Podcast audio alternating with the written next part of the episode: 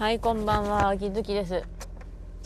8月がそろそろ終わりますね。というわけで、9月がそろそろ突入なんですけども、あの、9月のシフト見たらどう見てもね、あの、私前半はなんとかなるんだけど、後半が割と死ぬ可能性が高いんだよね。死ぬって言うとあれなんだけどさ、あの、うち1ヶ月勤務なんだけど、休みが7日しかないんだけど、あの前半部分にややポツポツ休み入ってるっていうことは、後半部分休みないってことなんだよね。親関係来たらどうしようとかってなったんだけどそれでむちゃくちゃ気分悪くて大変だったんだけどよく考えてみたら親関係来られてもなまあ調整するしかないしまあなんとかするしかないのかなと思いつつまず親関係が思いっきり見てっていうのがきついよねって思ってうんこの未来を考える思考っていうのは大事なんだけど結局未来を考えて頭痛くなるのは本末転倒だなと思うんですよね。あの結局私がまあ大半の人はそうかもしれないんだけどネガティブなので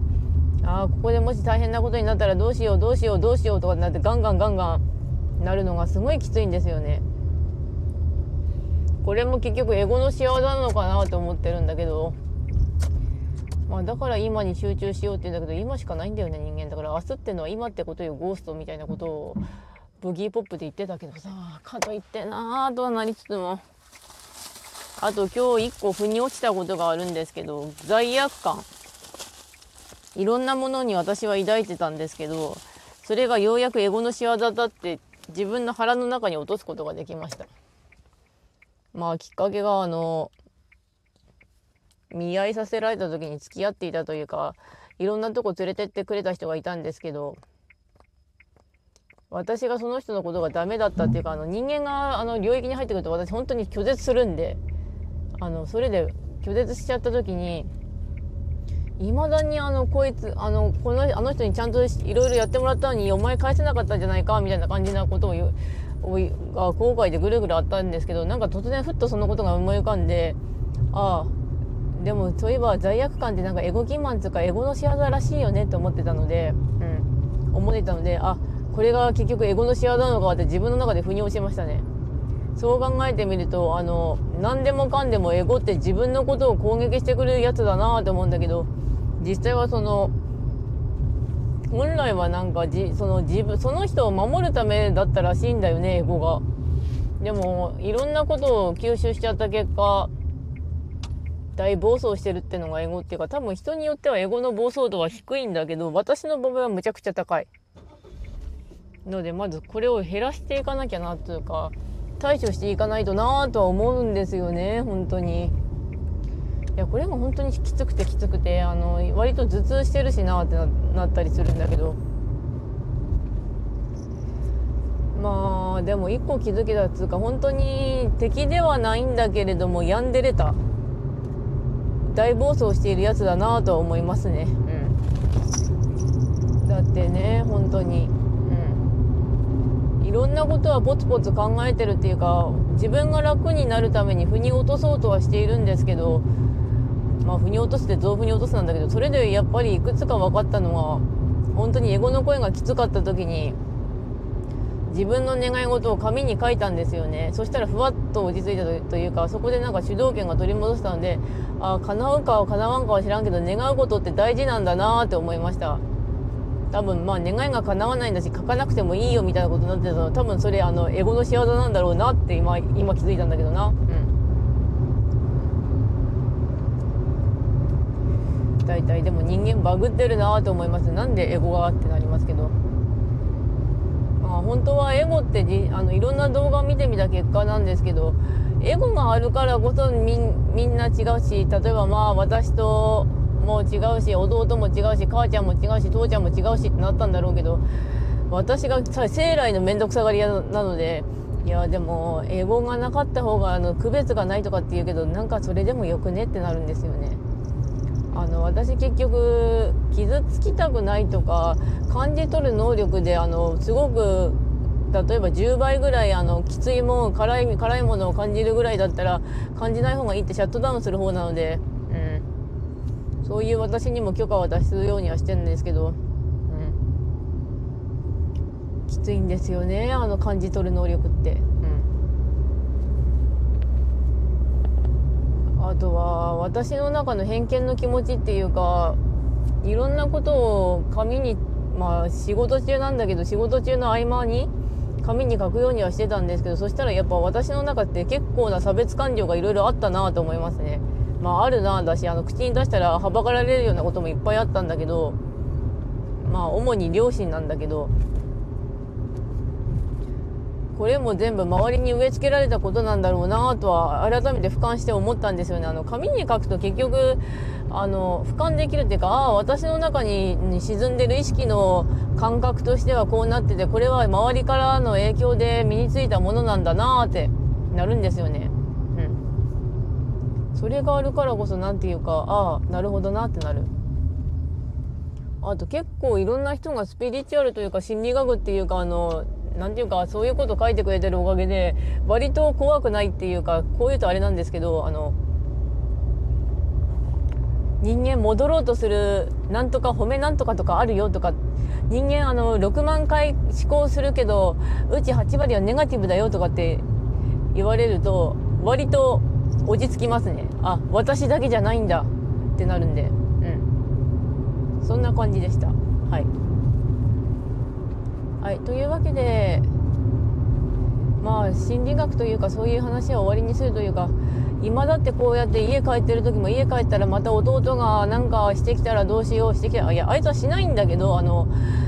心の中の考えがこうガンガンガンガン攻撃されてくるんですよね。弟がしていたらどうしようとか電気は無駄に使っちゃいけないぞとかただでさえ今何も解決してないのに何してるんだみたいなことを微妙に言ってきます。まあ聞いたりとかあと最近は「はいはい心配ばっかだね。エゴちゃんはエゴちゃんは」みたいな感じでエゴに言ったりとか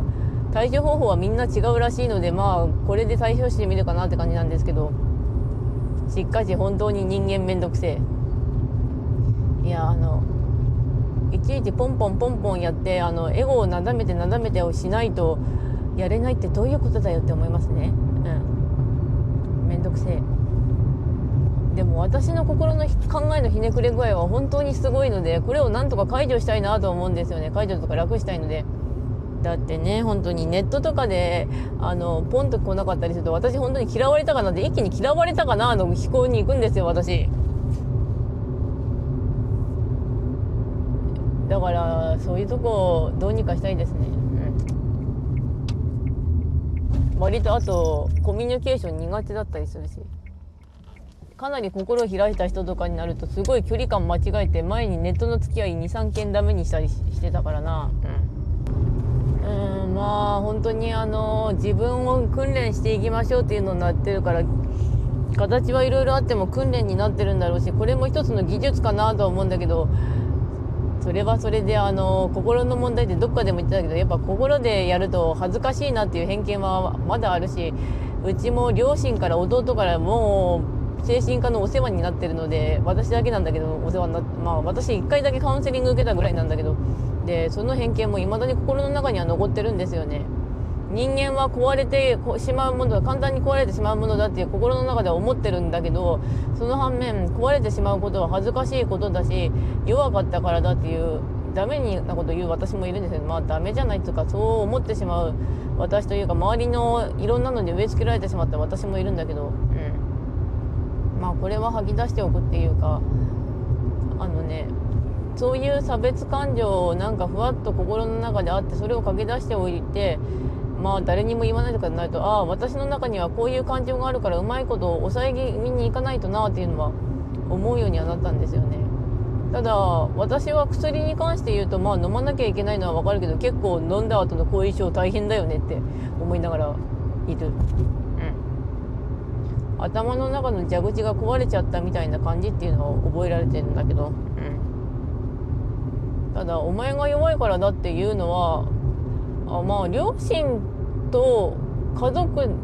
両多分私両親がすごい嫌いなんで根底的にあれなんであれとかいろんな思いがあったのでまあこれ吐き出すのに一回吐き出したんだけどまだまだ時間がかかるかなってレベルで許すってことができてないところがあるんだよね。うん。両親。うん。それではあるんですね。だからそれが今引っかかったんだなって今分かったんですけど心の中のいろんなブロック。そして解除しさっさと解除して私は幸せになりたいってあるからこそ結構あのよくわからないあのチャネリング系波動でブレイクしようぜとかってあるのかなと思いました。うん。チャネリング系ハードってなんでななるんだけど、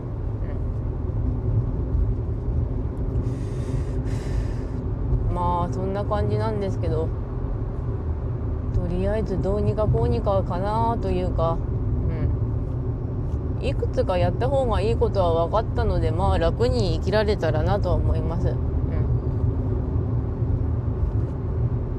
でもさああともう一個あったんだけどコロナウイルスで死んだ落語家の人がいたらしいんだけどその人結構反ワクチン派だったらしいんだけどいや反ワクチンとかでも別にいいんだけどさ気の毒なのはそれでコロナに感染したご家族の皆さんだよねって思ったいやそのご家族の皆さんはどういう人かは私は知らないんだけどあの本あのめちゃくちゃ気をつけていたのにその人がめちゃくちゃ気をつけていたのにそうあのコロナかかっちまったで人と接触したせいであの濃厚接触者さんだってコロナのかかったっていうのもあってそれも気の毒だなと思うしとにかく今はデルタ株になっちゃったんで感染率がものすごいことになっちゃってるから気をつけた方がいいんですよねマジで。うん、デルタ株は恐ろしい。いやワクチン打つ打つ打たないは自由でいいんだけれどもせめてあのマスクとか手洗いとか感染気をつけようねとは思うんですよね。ノーマスクとか怖いとかでもコロナで割と苦笑するしかないのがコロナはただの風邪なんだって言ってる人らがコロナにバッタバッタかかって大変な思いするってことですね、うん、風邪って言っても肺炎とかになって死ぬ人を死んじゃうからね。